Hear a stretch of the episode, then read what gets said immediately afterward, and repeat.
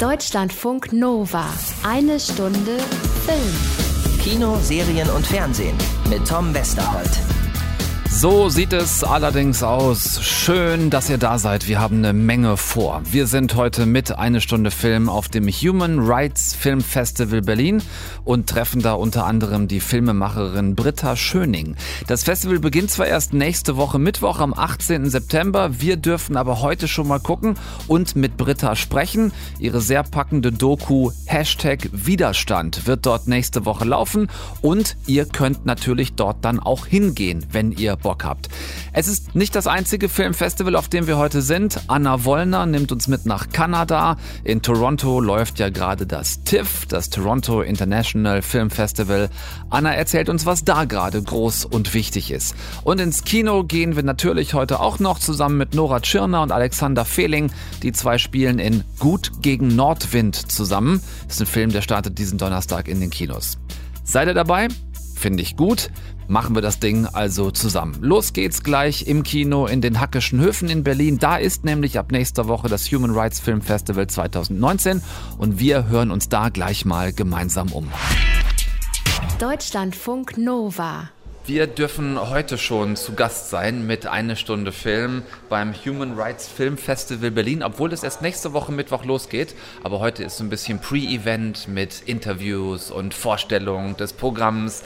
Und ähm, da habe ich gedacht, schaue ich vorbei, bevor es nächste Woche losgeht und spreche zumindest auch noch kurz mit der Anna Ramskogler-Witt über das Festival. Denn du bist sozusagen der Boss hier im Laden. Hallo. Genau, ich, äh, Boss ist gut. Ähm, ich habe vor sieben Monaten die Leitung des Festivals übernommen und seitdem gestalte ich mit meinen Kolleginnen von Aktion gegen den Hunger und meinen Kolleginnen vom Filmfestival und unseren Partnerorganisationen NRC Flüchtlingshilfe Deutschland und Save the Children Deutschland das Festival gemeinsam. Es ist das äh, zweite Human Rights Film Festival in Berlin. 2018 war das erste, soweit ich weiß. Genau, das Filmfestival findet zum zweiten Mal statt. Wir hatten letztes Jahr unter der Schirmherrschaft von Ai Weiwei eine sehr gute erste Edition. Wir waren wesentlich voller und ausverkaufter, als wir dachten. Und wir hoffen natürlich, dieses Jahr daran anschließen zu können. Dann bringen wir uns doch jetzt mal auf den Stand, was der Jahrgang 2019 dieses Jahr bringen wird. Wir zeigen 45 internationale Filme, alles Dokumentarfilme in sieben Berliner Kinos. Wir sind im Prenzlauer Berg, in Mitte in Kreuzberg, in Neukölln, in Tegel und im Wedding.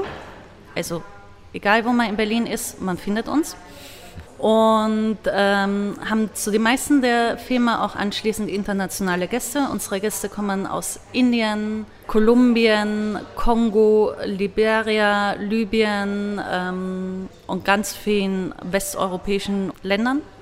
Und gemeinsam gestalten wir ein Festival, das ganz viel Einblick in die verschiedensten Menschenrechtsthematiken, humanitären Probleme gibt, aber auch Lösungsansätze zeigt. Das ist uns ganz wichtig. Wir wollen nur, nicht nur zeigen, wo überall auf der Welt was falsch läuft, sondern auch Möglichkeiten aufzeigen, wie man sich engagieren kann, wie man Sachen lösen kann und welche Lösungsansätze es schon gibt.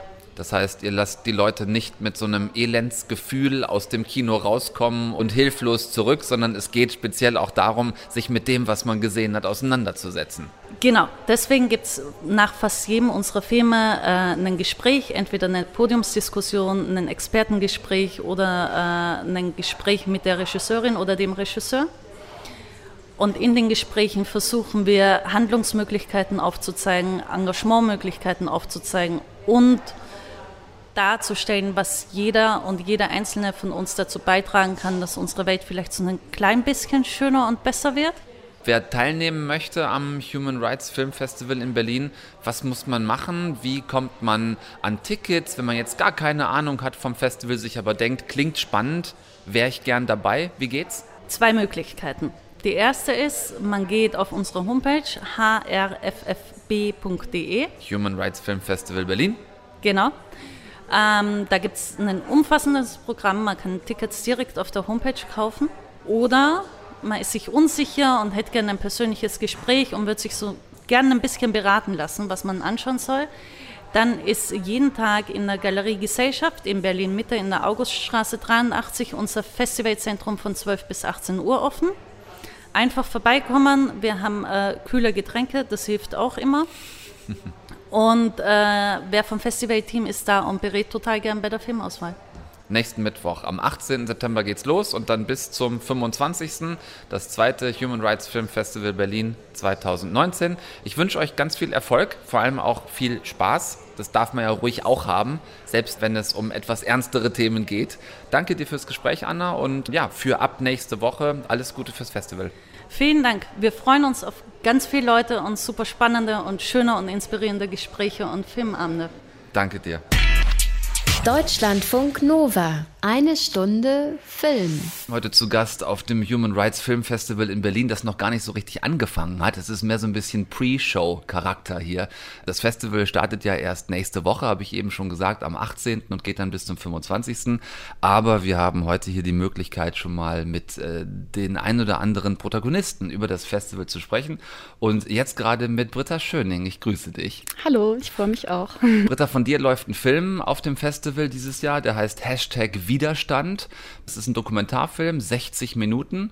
Das ist schon eher so lang Version für eine Doku hier. Ne? Es ist ja kein Kurzfilm in dem Sinne. Wie würdest du es beschreiben? Ja, es ist ein Langfilm, der war, ähm, wurde vom SWR gefördert. Das ist mein Abschlussfilm von der Filmakademie Baden-Württemberg. Und in dem Film ähm, porträtiere ich drei sehr unterschiedliche junge Aktivistinnen in Europa, die für ganz äh, unterschiedliche Ideale einstehen mhm. und suche aber immer wieder die Verbindungen auch zwischen diesen drei Frauen. Wie ist deine Verbindung zum Human Rights Film Festival? Wie bist du hierher gekommen? Ist ja nicht das erste Festival, auf dem der Film läuft. Der Film hatte letztes Jahr Premiere in Hof, auf den Hofer Filmtagen, hatte auch eine lobende Erwähnung ähm, mitgenommen, was sehr schön war.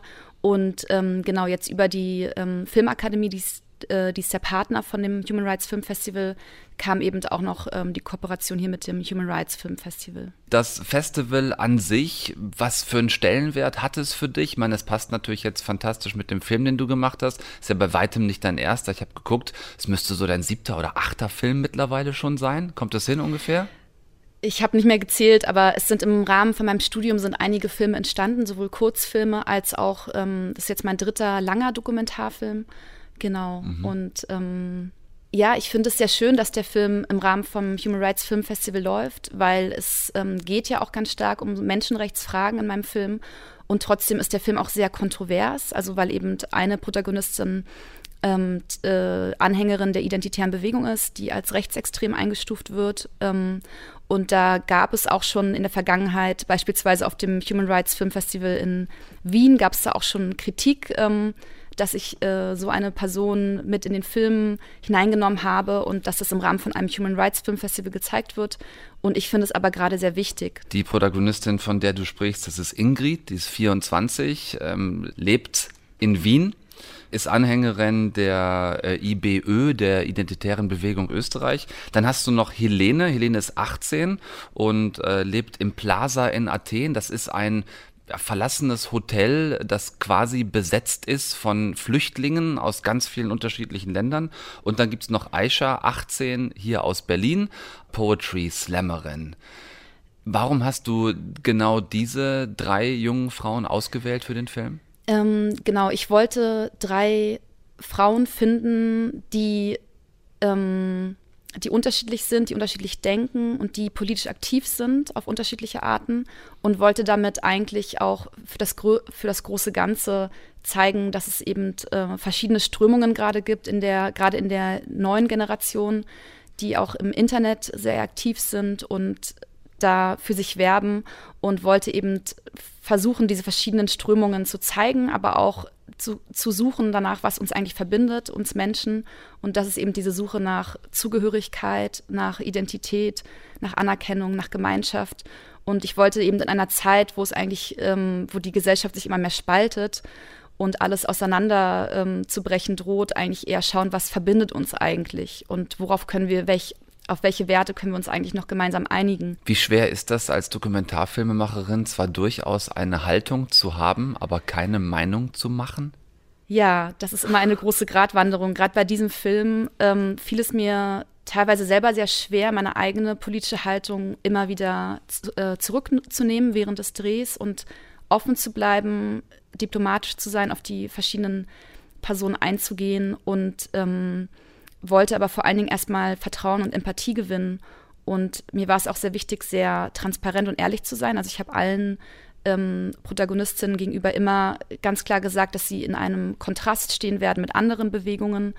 Habe die auch teilweise benannt. Also es war immer klar, dass es nicht, ähm, dass ich jetzt keinen Film nur über die eine Gruppe mache, sondern oder nur über die eine Person. Und es war mir eben sehr wichtig, dass eben alle Bescheid wissen. Und das habe ich auch eingehalten. Ich habe auch am Anfang Versprechungen gemacht, dass ich beispielsweise keinen Kommentar verwenden möchte, ähm, dass es für sich stehen wird, was sie sagen. Und ähm, habe das auch so eingehalten. Also es wäre in der Montage auch einfach gewesen, ähm, den einen oder anderen mal in die Pfanne zu hauen, sage ich jetzt mal.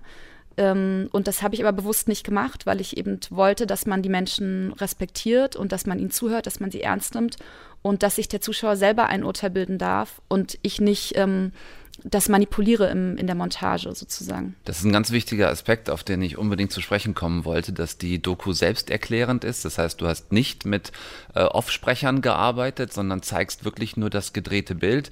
Wir sehen Helene in dem leerstehenden Hotel in Athen in ihrem Alltag, wie sie ihren Widerstand definiert. Äh, Widerstand in ihrem Fall gegen den Umgang mit Flüchtlingen. Ähm, genauso machst du es mit Aisha, ähm, der Poetry Slammerin, die ihren Widerstand definiert gegen den Umgang mit Vorurteilen in allererster Linie, ganz speziell gegen sie gerichtet. Sie erzählt ihre Geschichten. Und das machst du dann halt auch mit Ingrid aus Wien, die sehr frei erzählt von ihrer politischen Motivation, ihrem politischen Widerstand, wenn man so will, gegen das, wofür die anderen beiden Protagonistinnen eigentlich stehen. War das mit ihr am schwierigsten umzusetzen, weil sie ja, wenn man sie sich anschaut, sie kommt erstmal sehr sympathisch daher, Sie ist in dieser IBÖ, die wird vom Verfassungsschutz beobachtet, ist immer wieder als rechtsradikal, rechtsextrem eingestuft worden. Wie bist du da als Filmemacherin drangegangen? Ja, das war tatsächlich am schwierigsten, diese Episode zu drehen, weil ähm, da natürlich auch sehr viel kontrolliert wurde. Also es gibt da eine sehr klare Hierarchie.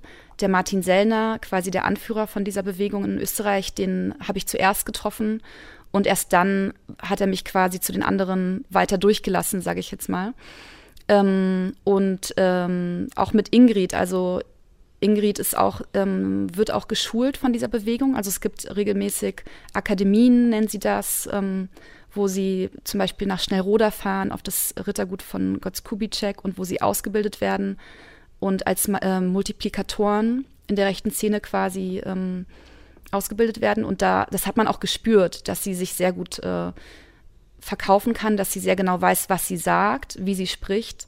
Und ähm, das perfide an dieser Bewegung ist ja, dass sie nach außen sehr mainstreamfähig wirken, dass sie ähm, sehr viele Codes übernehmen, kulturelle Codes oder auch beispielsweise Kleidung, wie sie sich geben, wie sie reden, die eigentlich ähm, auch stark aus der linken Szene kommen und man dadurch oft auch verwirrt ist, wenn man sie zum ersten Mal sich mit ihnen beschäftigt, weil das ein bisschen so wie der Wolf im, im Schafspelz wirkt. Mhm. Und ähm, beispielsweise sie dann auch in, in Gesprächen ähm, auch linke Wörter benutzt, sowas wie sie sagt dann Geflüchtete, was ja eigentlich ein, ein linker Begriff ist, der eher anerkennend sein soll gegenüber Flüchtlingen. Und danach sagt sie aber etwas Abwertendes. Und das ist halt, das sind halt so Strategien, die sie einstudiert hat, ähm, genau, die es einem schwierig machen, ihren wahren Kern sozusagen zu zeigen. Also sie hat sich oft auch verstellt, sie hat sich selber inszeniert. Und das hat uns auch beim Film an unsere Grenzen gebracht, weil wir dann auch immer wieder hinterfragt haben, okay, warum drehen wir das jetzt hier, wenn, wenn sie eigentlich nicht ähm, authentisch ist und sich immer vor etwas versteckt. Und dann haben wir aber doch Wege gefunden, oder man hat es einfach, wenn man lange genug Zeit mit jemandem verbringt, ähm, dann spürt man das auch, diese Verstellung. Und man spürt es auch im Film, dass sie sich inszeniert. Und man kann es dann auch hinterfragen und ähm, genau durchschauen, dieses Spiel. Und das ist halt auch wichtig, dass man das halt auch zeigt. Deutschlandfunk Nova. Eine Stunde Film. Britta, du hast diesen Film gedreht, Hashtag Widerstand über drei Protagonistinnen. Ist das seit du diesen Film aufführst, zeigst, in Hof bist du gewesen mit dem Film, ist das was, was mitunter auch ein bisschen nervt, vielleicht am meisten von deinen drei Protagonistinnen immer wieder auf Ingrid angesprochen zu werden, weil ich relativ sicher bin, dass genau das passiert. es nervt mich nicht. Äh, ich finde es natürlich auch den, also das macht den Film ja auch spannend, dass es eben diese drei verschiedenen Perspektiven gibt. Und ähm, ich glaube, es ist sowohl die Stärke als auch die Schwäche von dem Film, kann man so sagen, dass eben einer rechten Person so viel ähm, ja, Raum gegeben wird innerhalb dieses Films und man eben ähm, das auf sich wirken lassen darf, was sie sagt. Und ich finde es eben, das, ist, das macht, glaube ich, den Film spannend, dass es diese drei verschiedenen Perspektiven gibt. Es wird halt sehr selten in Filmen gemacht es gibt aber genauso viel über Aisha und Helene zu reden. Also das sind mhm. ähm, zwei sehr starke Persönlichkeiten, die mich sehr beeindruckt haben. Und ähm, Aisha war beispielsweise in Wien auf dem ähm, This Human World, auf dem Festival war sie auch dabei, hat den Film auch mit vertreten. Und da gab es auch sehr spannende Diskussionen. Und ähm, als da beispielsweise im Publikum auch die Kritik kam, dass eben diese rechte Protagonistin Teil von dem Film ist, hat ähm, Aisha auf dem, auf dem Menschenrechtsfilmfestival in Wien auch die Menschenrechte von Ingrid verteidigt, was ich einen sehr spannenden Moment fand, weil sie eben meinte, naja, Ingrid ist auch nur ein Mensch, die hat auch ihre Meinung und die darf sie auch genauso sagen wie ich. Und mhm. das findet sie okay, dass sie im Film ist. Und das fand ich irgendwie, das war ein Moment, wo, wo ich Gänsehaut hatte und wo ich gemerkt habe, naja, es geht halt um Toleranz, ganz klar. Und ähm, vielleicht ist dann die muslimische Protagonistin eben am tolerantesten von allen, ne, von diesem mhm. Festival. Und das fand ich irgendwie einen spannenden Moment. Hattest du irgendwann mal die Idee, äh, im Laufe des Gesamtprojekts, vielleicht beim Schreiben oder selbst später beim Drehen noch, die drei Protagonistinnen mal zusammenzubringen? Ja, die Idee ähm, gab es natürlich immer wieder und auch der Wunsch ähm, auf Festivals, dass eben alle drei vorne stehen und man ins Gespräch kommt. Aber das hat bisher noch nicht stattgefunden. Also einmal sind sie an verschiedenen Orten und ähm, zum anderen, sie wären, glaube ich, alle drei offen generell für so eine Begegnung, aber wir haben es noch nicht umgesetzt. Also vielleicht passiert es ja auch noch mal. Du hast vorhin gesagt, dass es beim Dokumentarfilm letzten Endes natürlich auch wichtig ist, zu zeigen und nicht zu werten. Ähm, trotzdem hast du natürlich gestalterisch, wir haben es eben nur mal kurz angerissen, da würde ich gerne noch mal drauf zurückkommen, gestalterisch Möglichkeiten, zumindest eine, eine Richtung anzudeuten. In der Montage hast du gesagt, ich erinnere mich an zwei, drei äh, Sachen. Beispielsweise gibt es äh, eine, eine Einblendung, da hat äh, Ingrid so ein T-Shirt an und zwar in dieser Zurück in die Zukunft Schrift und dann steht bei ihr aber nicht Back to Future auf dem Shirt, sondern Back to Kitchen. Was ja quasi der absolute Widerspruch eines, sagen wir mal, Frauenbildes 2019 ist. Äh, waren das so kleine Möglichkeiten, die du dir rausgenommen hast, um zu zeigen, was wirklich für eine Ideologie hinter dieser identitären Bewegung steht? Also das, was du gerade ansprichst, äh, das ist tatsächlich in deren eigenen Video. Das ist ja ein Video, was wir aus dem Internet ähm, quasi genommen haben und gezeigt haben. Natürlich zusammengekürzt, damit es nicht ähm, den Film sprengt. Und da haben sie selber auch irgendwann dieses, äh, dieses Instagram-Bild, wo sie dieses Back to the Kitchen anhat, eingeblendet, weil sie das eben feiern, ne? dieses antifeministische. Ähm, Ingrid ist selber sehr jung Mutter geworden und das wird auch, dieses Mutterdasein wird auch sehr immer wieder inszeniert und mhm. Ja, hat ja auch eine, eine rechte Konnotation, ne? dieses äh, junge Mutterdasein zu feiern quasi. Und äh, ja, eben auch genauso dieses, sie kocht ähm, auf YouTube und sie möchte im Endeffekt dieses Hausfrauendasein auch irgendwie ähm, ja, wiederbeleben. Aber auf der anderen Seite ist sie selber eine sehr aktive junge Frau, studiert, arbeitet. Also sie ist jetzt nicht unbedingt die Hausfrau und Mutter, aber sie, so wird sie sich halt gerne selber darstellen. Und das passt halt auch eben in die ähm, ja, in die Idee von, von Martin Sellner rein, ganz gut. Ich würde mal einfach unterstellen, dass vielleicht das Drehen in Berlin mit Aisha von der Umsetzung her am einfachsten war. Dann hast du über die Drehs mit Ingrid schon erzählt. Das ist nicht leicht, weil man da tatsächlich auch sich durch Hierarchien arbeiten muss, was so die Drehgenehmigungen angeht. Wie war das mit ähm, Helene in Griechenland? Ja, also in, ähm, im City Plaza zu drehen war auch nicht ganz einfach, weil es ein besetztes Hotel ist, ähm, was natürlich auch ganz eigene Regeln hat und ähm, ja, oft auch in der linken Szene wird ja auch nicht so, also ist eine Kamera jetzt auch nicht unbedingt so willkommen. Im City Plaza war das nicht der Fall, weil die sind sehr, ähm, also spielen halt auch immer gerne oder nutzen auch gerne die Medien für sich, so für ihre Kampagnen. Von daher waren die da recht offen und trotzdem gab es natürlich gewisse Regeln, die wir einhalten mussten, dass wir nur wenige Stunden am Tag filmen durften, dass wir ähm, genau, dass wir quasi uns auch ein bisschen anpassen mussten an, die, an deren Strukturen, manche Sachen auch nicht filmen durften. Also es war schon, ähm, und man muss natürlich auch immer mit allen 400 Leuten in diesem Hotel irgendwie sich gut stellen, in, in, in, im Gespräch bleiben und gucken, dass sich alle wohlfühlen und man die Geflüchteten auch schützt und nicht sie in ihrem Alltag ausstellt oder ähm, sich, ja, dass man auch respektiert, dass es ein Haus ist, wo Menschen leben, die nicht immer gefilmt werden wollen. Also da haben wir schon versucht, uns deswegen eher auf Helene zu konzentrieren und ihren Aktivismus zu zeigen und ähm, mhm. das drumherum nicht ganz so auszuerzählen, sage ich mal. Ja. Drei ganz spannende Protagonistinnen, die du da gefunden hast. Gibt es eine Idee, die längerfristig zu begleiten oder wiederzutreffen? So eine Idee von gucken, was aus diesen drei Frauen wird? Also ich bin tatsächlich ähm, vor allen Dingen mit Aisha und mit Helene weiter im, im Kontakt und ähm, ja, treffe sie auch ab und zu und finde es auch spannend zu beobachten, was aus denen geworden ist. Also Aisha studiert mittlerweile ähm, soziale Arbeit und möchte Sozialarbeiterin werden Helene studiert Jura, das ist auch sehr interessant, möchte mhm. sich für Menschenrechte weiter einsetzen. Und ähm, Ingrid wohnt mittlerweile in Leipzig, die habe ich seitdem nicht mehr getroffen. Aber ja, die wird auch ihren Weg gehen auf eine andere Art. Und ähm, genau mit Ali bin ich noch im Kontakt, was auch sehr spannend ist. Ali ist nämlich der beste Freund von Helene aus dem City Plaza, ein Geflüchteter aus Afghanistan. Und der hat es mittlerweile nach Berlin geschafft und wir sind im Kontakt und es gibt eine Idee gerade, ihn weiter zu begleiten und zu, zu sehen, wie er in Berlin ankommt. Also er ist seit einem Jahr hier und äh, ist auf einem guten Weg und ich würde gerne das weiter verfolgen, weil ich es eben auch spannend finde, ähm, zu gucken, was aus den Menschen geworden ist, genau. Hashtag Widerstand heißt dein ganz schöner Dokumentarfilm, der ab kommender Woche, ab Mittwoch hier auf dem Human Rights Film Festival in Berlin zu sehen sein wird. Wenn ihr die Chance habt, herzukommen, dann macht das, guckt euch den Film an. Danke Britta Schöning für den Besuch in eine Stunde Film, dass wir uns schon vor dem Festival mal hier treffen konnten in den Kino in den Hackischen Höfen. Wir sitzen hier im Augenblick noch wirklich ganz alleine, außer uns kein Mensch im Kino. Ab nächste Woche wird das hier deutlich anders aussehen. Dir alles Gute und vielen Dank. Dankeschön. Deutschlandfunk Nova. Eine Stunde Film. Das ist was Neues bei Deutschlandfunk Nova. Charlie XCX featuring Haim. Warm. Haben wir neu ausgegraben für euch. Und direkt aus der Playlist in eure Ohren rein. Gerade erst, im Sinne von wirklich jetzt gerade erst, hat es überhaupt mal die erste Comic-Verfilmung geschafft, ein großes A-Festival zu gewinnen, nämlich in Venedig der viel gelobte Joker mit Joaquin Phoenix. Da ist der Filmzirkus aber schon weitergezogen und nach Kanada umgesiedelt. Mittendrin, wir haben es euch letzte Woche angedroht, steckt die liebe und immer noch einigermaßen gejetlagte Kollegin Anna Wollner.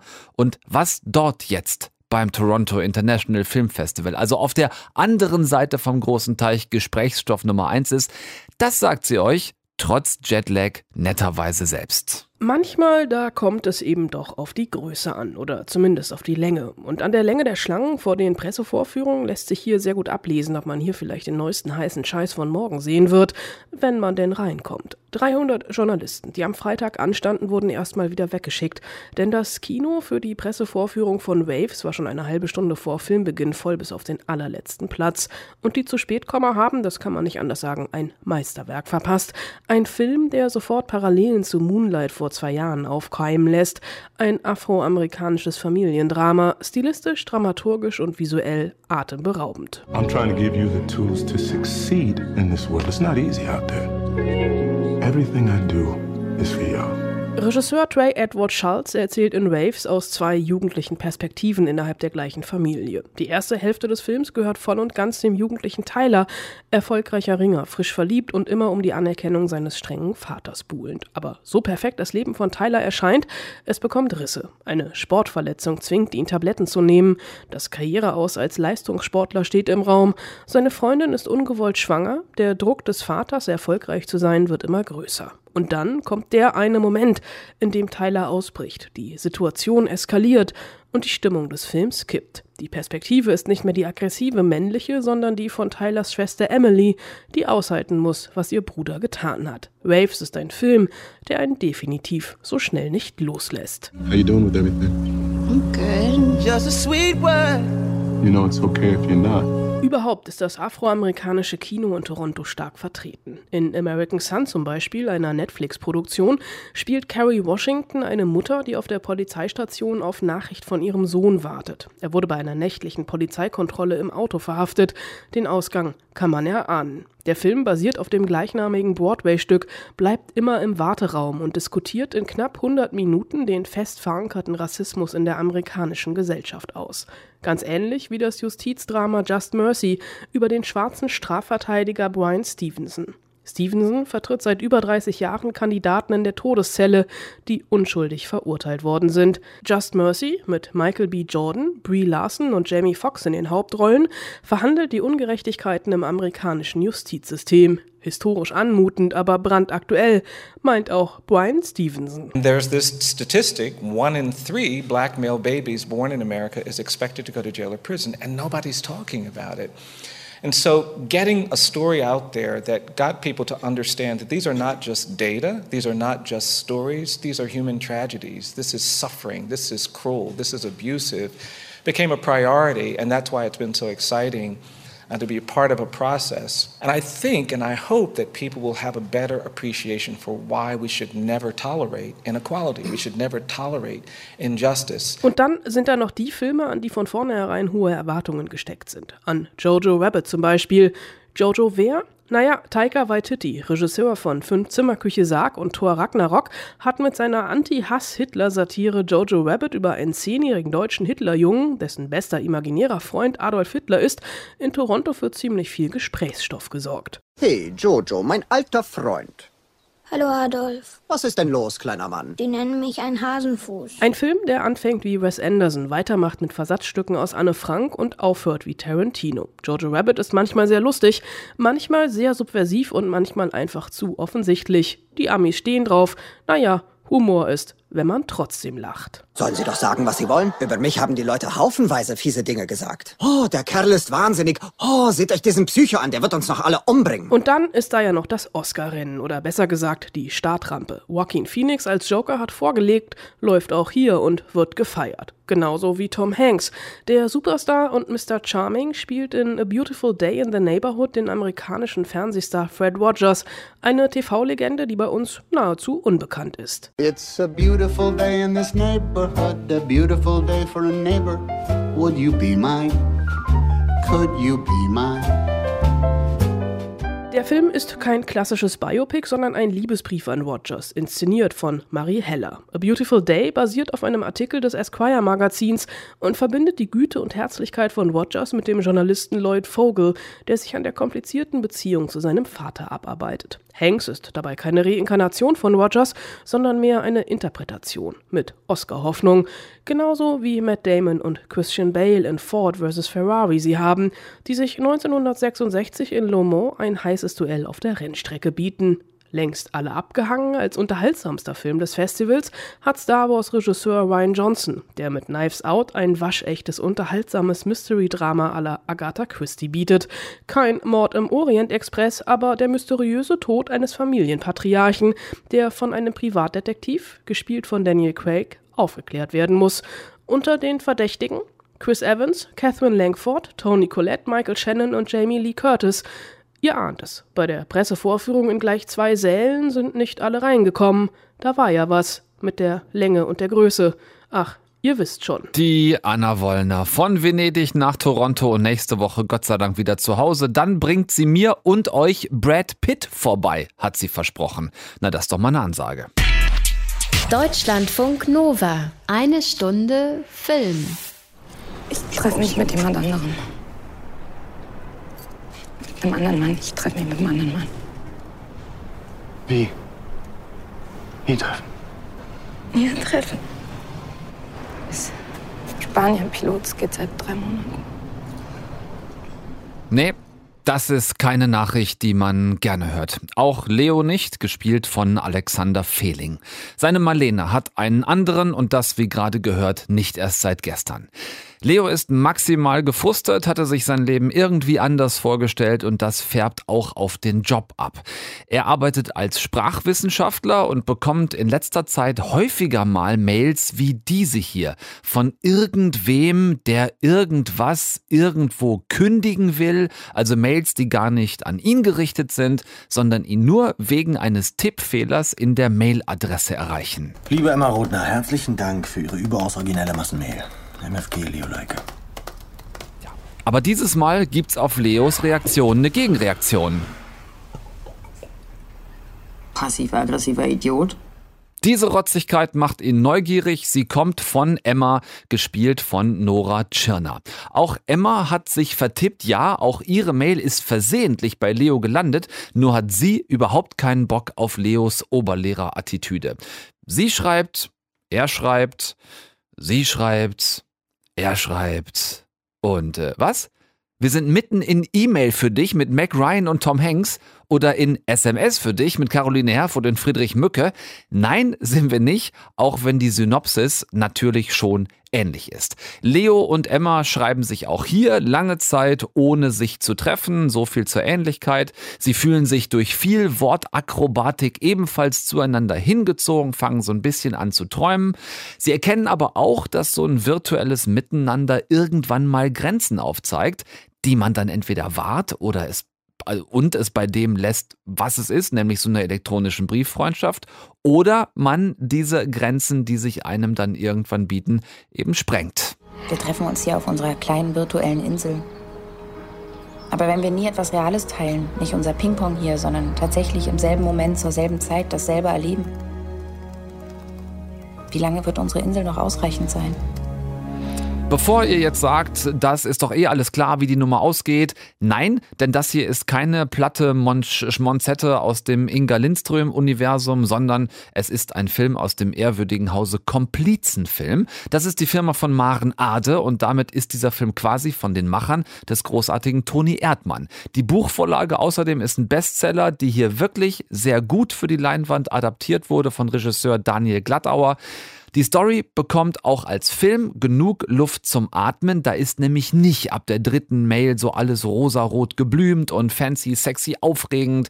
Denn Leo hat bei allem antörnenden Wortgewichse, sorry, nach wie vor starke Gefühle für seine Ex und auch Emma hat in ihrer anonymen Online-Verknalltheit mit der ein oder anderen Situation zu dealen, wie, äh, ach ja, einem Ehemann und dessen zwei mit in die Ehe gebrachte Kinder. Eine anspruchsvolle romantische Dramödie, das geht, ja, es geht ab Donnerstag im Kino in Gut gegen Nordwind, so heißt der Film, mit zwei großartigen Hauptdarstellern Nora Tschirner und Alex Fehling und nach einem wirklich echt guten Dialogbuch. Ist also ein Film, der nicht nur gut gegen Nordwind, sondern auch gut zu gucken ist. Deutschlandfunk Nova. Eine Stunde Film. Jeden Dienstag um 20 Uhr. Mehr auf deutschlandfunknova.de.